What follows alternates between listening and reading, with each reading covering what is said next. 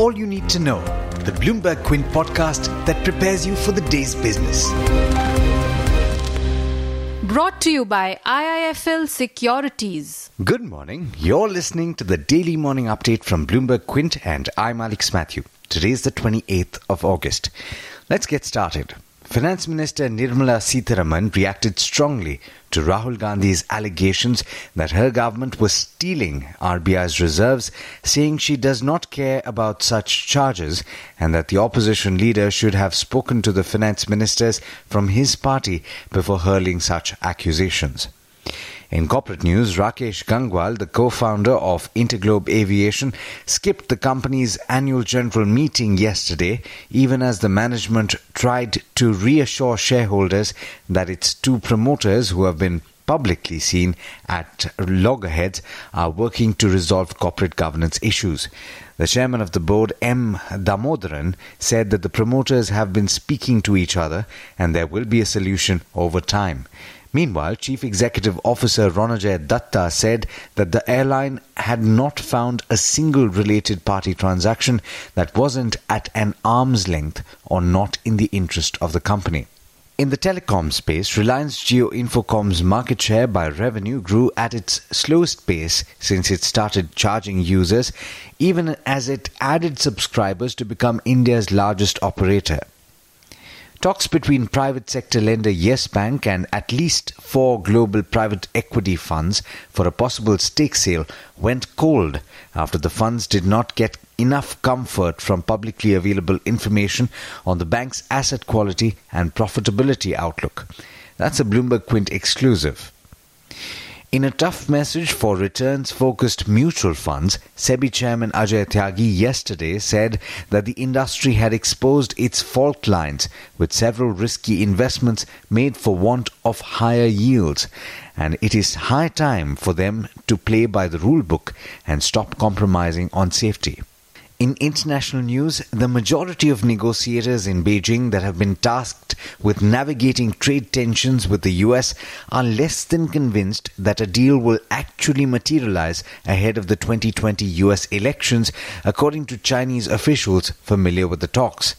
Donald Trump's shifting attitude towards China and a potential trade deal is being seen as a real obstacle, they said, in a signal that they are preparing themselves for a decoupling from the world's largest economy.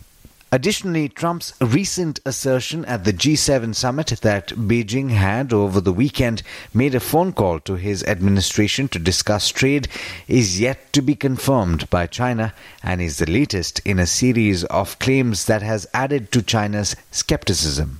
The UK's views on Brexit negotiations have a fresh air of optimism about them after the new Prime Minister Boris Johnson had meetings with German Chancellor Angela Merkel and French President Emmanuel Macron.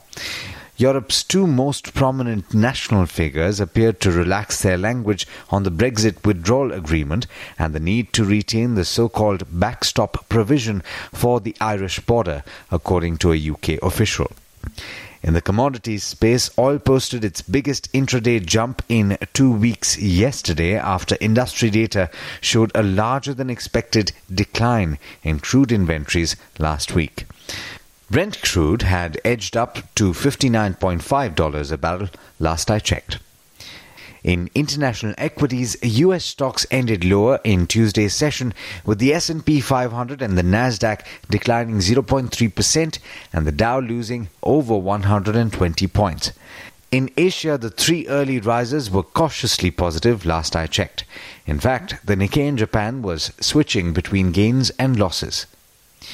With that, it's over to Darshan Mehta for the trade setup for the day in India. Morning, Darshan. How are we looking today?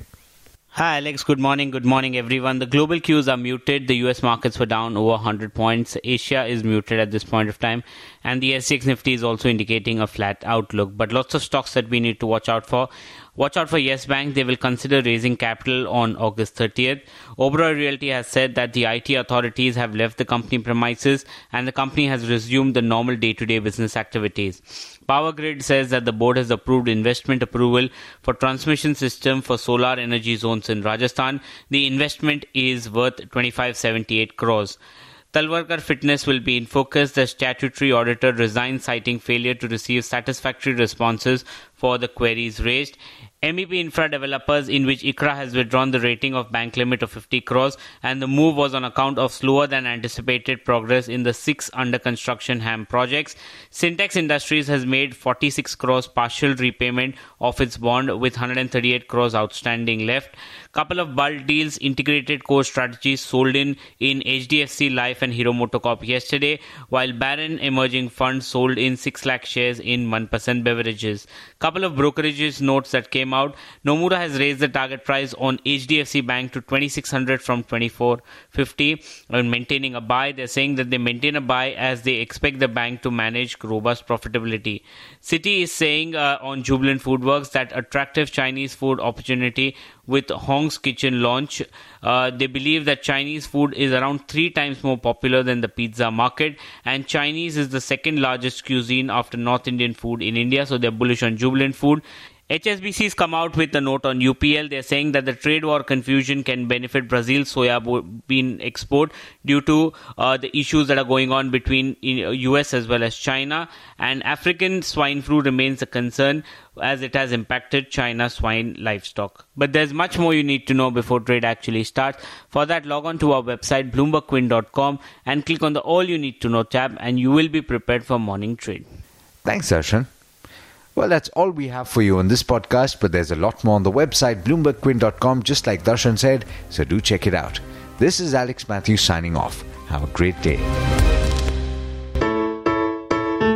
Hope you enjoyed listening to All You Need to Know. Did you know that you can listen to the show on the IVM Podcast app? On the IVM Podcast app, along with this, we have a number of other shows which you think you'll enjoy. Listen to Cyrus Says with Cyrus Broacha as the host. Listen to Paisa Vaisa with Anupam Gupta. The Scene and the Unseen with Amit Varma or Shunya One hosted by Shiladitya Mukhopadhyay and myself. Check out the IVM Podcast app to get more talk content that you will enjoy.